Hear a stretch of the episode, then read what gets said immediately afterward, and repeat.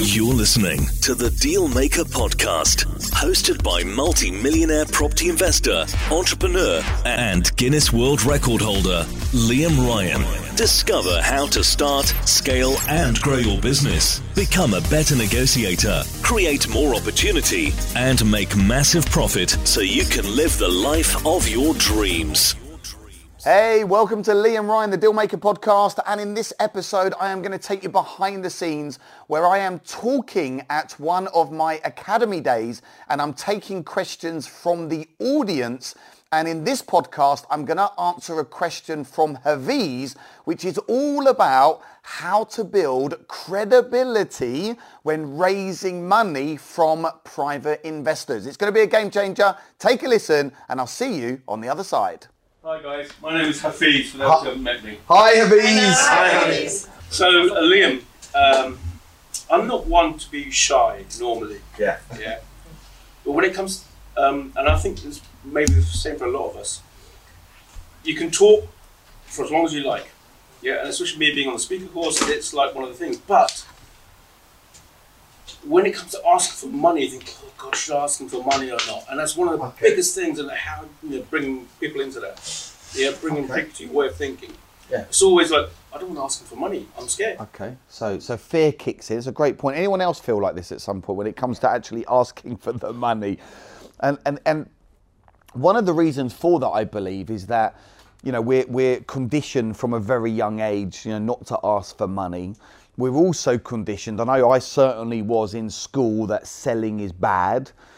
My year 10 English teacher, Mrs O'Brien, and she was a bit of a witch to be fair. I was quite scared of her, but I remember her pulling me to one side saying, whatever you do, Liam, stop this sales stuff, don't become a salesman. Because I was that kid at school that could get you whatever you wanted, and obviously the teachers knew what I was up to, with my bags and my jeans and my perfumes. I was even selling cigarettes to the older kids. But we are conditioned that maybe selling is bad, but here's the thing, right? You've got to flip it on its head. If you sell shit, then of course you shouldn't be selling anything to anybody. But if you are selling a service, a product, an idea that is going to help that individual go from where they are now to where they need to go, then it is your duty to put the idea in front of them. Selling is not manipulating someone, it's not bullying someone. All we do as a business owner, relocation specialist, whatever we want to call ourselves, we just help the right people make the next right decision. And we just help them buy as long as it's right for them and as long as it's right for you, okay? What can also happen is this fear of rejection. Well, what if they say no? Well, some people will say no, that's just a fact of life. You're not going to get every landlord, you're not going to get every investor, you're not going to get every person to come and work in your team. Not everyone's going to buy into your vision. You're not everyone's cup of tea. I'm not everyone's cup of tea. What you see is what you get. So what do you think the fear is? For me, it's... okay, so I'm quite credible in my background. Master's MBA and all this sort of stuff. I've worked in the financial services sector, which has a lot of trust. And I've worked in the corporate world for a long time as well, 25 years or so. But it's a case of, can I trust that person? And will they lose me my money? And did I really know what they're doing? That's the you think this is what they're thinking? Yes. Completely. Okay. Completely. Interesting. I know that I'm not like that. They can trust me. It's one of my biggest things, trust. Okay. Yeah, for me, you're very so important. Okay. Yeah. I would never, ever, ever want to, I use the word very lightly, but con someone. Yeah. Yeah. It's very important to me. It's how my parents brought me up as well. Cool. So I like that point. So this is something, and this is the exact line that I use when I'm sometimes speaking to a private funder. And I might say something, look, Hafiz, we're getting on very well here. From what you've told me and from what I've told you, would you agree that our values and vision are aligned? Excellent. And I just really want you to know, one of my highest values is trust and partnerships. And I just want you to know that I would never do anything with your money that I wouldn't do with my own. So when you become one of my private funders and we go on this amazing journey together, be rest assured that I've got your back. I'm going to keep you up to date throughout the entire process. And really what I'm looking for is a long-term relationship where we can do plenty of deals together. And it's a complete win-win. I'm building a property portfolio using none of my own money. I'm doing all of the work. You're getting a great return on your money, being an armchair investor. And one of the great things about the service that I offer my private funders like yourself, Hafiz, is that we do an earn and learn. So if you want to come along for the ride, you can come and view the apartments with me. I can show you exactly what I do, because some investors want to do that, right? Is this all making sense, Hafiz? It is, yeah. Yeah, and I take it you're also looking for a long-term relationship? Yes, I am. Great, good. Wow, it just sounds like a perfect match. A match made. Do you want to get married? Do you want to get married? We have a long-term relationship with Liam, so it's been like 4 years now. So well, we go back many years now, mate. Yeah. So all this stuff that you are going through, I'm pretty sure everyone in this room or most people suffer with the same thing. And it is about getting clear on what you bring to the table, being really in tune with the value that you bring. Because as someone heading up your relocation company, you bring a lot of value and you are going to look after your private funders. Of course, there's always an element of risk that is investing. You know, there is, we don't ever say the word guarantee to our private funders. We just use the word fixed rate return. But if you're confident in your ability that you're going to look after them, you've done the deal analyzer, you've had Ross or Rebecca or someone in the team check it over, you've dotted the I's, crossed the T's, then it's your duty to go and put that in front of people. And I'll share a technique with you that's worked really well for me and many of the people that I've personally worked with. What you can do when you are talking to someone, let's say it's your accountant, or it's a family member, or whoever it is, and you're thinking, right, these people, I call them like my investor hit list. So I always have this investor hit list of people that I think could potentially become private funders. And something which I'll do is I'll put a deal into, say, a 2 to 4 page like PDF thing, you know, a couple of photos, you know, location, local amenities. I'll put in how much money I'm looking to raise from a private funder, what I'm looking to pay in terms of a fixed rate return. I'll make it look a bit nice and colourful. Talk about the benefits. So remember, always talk about, people a lot talk about features. I like to talk more about benefits. So talk about the benefits of working with you as a private funder, you know, earn and learn, all this type of stuff. And then what you can do is you can say, hey, John, I know you're a really smart guy and I'm actually working on this brand new property deal. Do you mind just having a look at the proposal and telling me what you think? Now, remember Neil and Jackie Dobson. Some of you know the Dobsons or you've heard of the Dobsons. And they did that for their first ever investor, which was their accountant, actually. They said, hey, look, you're a numbers guy, you're a smart guy, we could do with some help.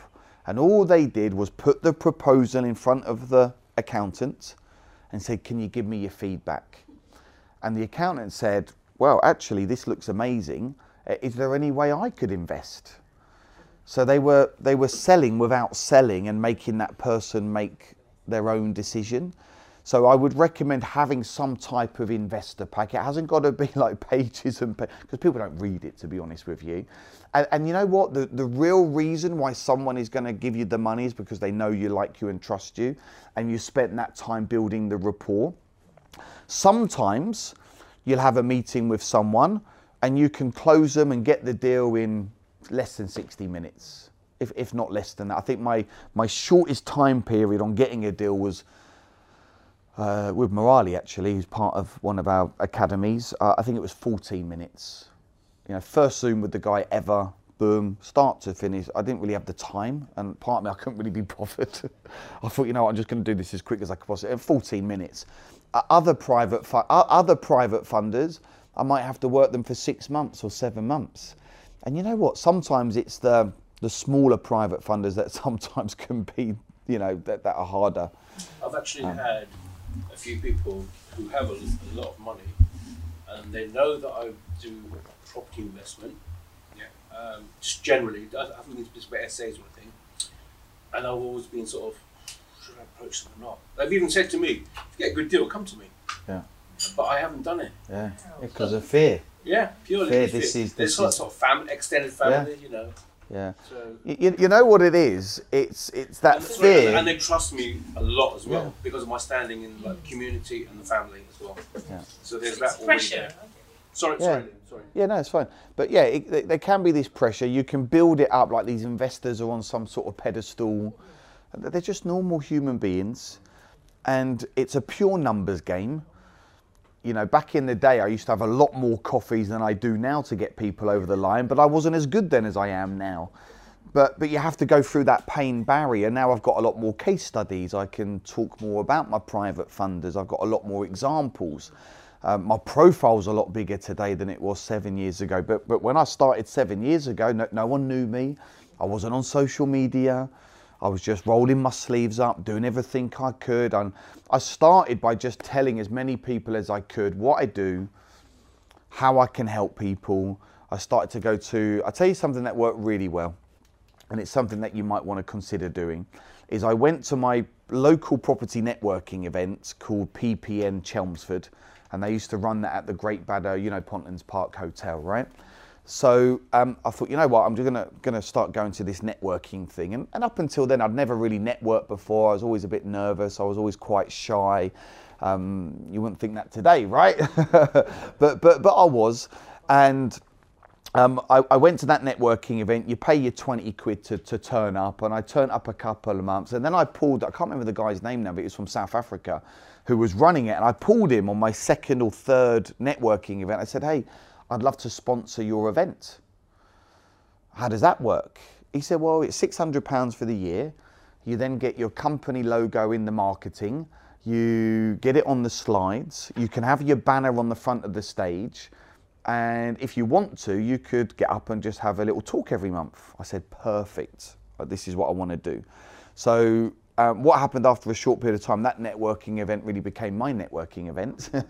And I used to have a 5-minute, sometimes 10-minute slot at the start every month. I just used to get up, deliver 5 top tips or 3 top tips, or show one of my deals, build relationships with people in that room, collect numbers, book in coffees. And off the back end of that, I started to raise money from people in that room. So certainly going to networking events on a regular basis. It might take you a couple of months to really make a dent in the networking events, but like all these things, consistency is absolutely key. You'll go to some networking events. I went to loads and I was like, not really my audience, not really my cup of tea, but you've got to try these different things out. So what I want you to do now, this is what I want you to do to help build your confidence. Is just get your pens and papers and just write down 5, what do I want you to do? I want you to write down 5 of your biggest strengths that you bring to an investor. So your unique selling points. So if I was to say to you now, why should I give you my money to invest? What would be the first 5 things, and there'll be more than 5, but I just want to nail in on 5. What would be 5 reasons why I should give you my money? Yeah. Okay. Hopefully you've got 5 down. Let's. How many have you got? Okay. Well, let's start with you then. So, because it's a good exercise to do, because you can get a block, and you're like, actually, yeah, what do I bring to the table? It's funny because, you know, the other day I was doing Nick's sales, you know, like write your 50 good things about you, and I managed 35, and now I can't think of 5. Okay, well let's get some shares. What's your name? I'm Sandra. Hi Sandra. Hi. Hey. Well, that was about one of us. Hi Sandra. Let's do that again. Let's do that again. Let's say Sandra lots of love. What's your name? Sandra. Hi Sandra. Hi, Sandra. Great, cool. So what are the 3 things that you have? Like trustworthy in the sense of reliable, dependable. Brilliant. Yeah. Okay, great, yeah. dedicated to, you know, scale business in a really successful way. Awesome. And I like the idea of a partnership where we're helping each other. Wow, that sounds great, doesn't it? Who'd like to work with someone that's dedicated, trustworthy, loyal, wants to scale, and likes the idea of working in a partnership? Raise your hand if you'd like to work with someone like that. Yeah, yeah. But before you said that, I didn't know you liked that stuff, right? So it also shows the power of being vocal. You know, never be afraid. Never be afraid to tell people and say, hey, look, this is what I bring to the party. I'm not good at everything. There's loads of stuff I'm not very good at, but I've got an amazing team, or I'm part of an academy or whatever. But hey, this is what I bring to the table, yeah? Let's give it up for Sandra, please. Excellent. Well done, well done, well done. Who'd like to share their 5 reasons why I should give you my cash? Yeah, so raise your hand who'd like to go. Let's go for it. And your name, please. Seth. Hi, Seth. Knowledge. Great. Just purely from my commercial side of it, so already dealing with solicitors, dealing with agents and stuff like that, but also so that also covers into contacts. So people don't always have that, so they might need to, you know, and they might be scared of calling agents. I've done it, I do it on a daily basis, so it's something which I don't have to overcome that objection or overcome that fear kind of stuff. So that side. Okay, cool. Time, I have the time to do it, so a lot of people, they may have the money but they may not have the time to go and do that. Continuous education, we're continuing always, you know, we're on the academy and that stuff, so each month, you know, we've got an in-person and then we do, you know, on our Zoom calls, so again with that. And the last one is drive to achieve. Nice. I won't stop. So regardless of if it gets hard, I won't stop. I just continue doing it. You know, when you actually say that and articulate, they're great reasons why an investor is going to give money to you. You know, and certainly play on the fact that you are being mentored by the best team in the UK. You have got access to a mastermind group. You have got access to a power team. You are going to treat their money like it's their own money. You know how to analyse deals. You dot the I's, cross the T's. You're going to go in and treat the properties correctly. You're able to scale and grow. You're able to beat the banks. And the main reason why someone's going to invest in you is, like I mentioned, they're going to know you, like you, and trust you. So try and find that rapport with them as quick as you can and, you know, hang out with them. You know, you might have that initial meeting with someone, and I'm sure you've heard me say this before, but it's good for reinforcement. Whenever you finish that initial meeting, make sure you get the next one in the diary as quick as you can, because otherwise you just get forgotten, life gets in the way, kids get in the way, family get in the way, and then if it goes too cold, then you've got to start all over again. So just make sure you keep that constant pressure on somebody. I would say, like, when I started to do this, I would probably have a few meetings with people before I actually sort of said, look, where do you stand? Because I was more nervous then and I wasn't as confident going into these meetings, and I was just winging it a bit, to be honest with you.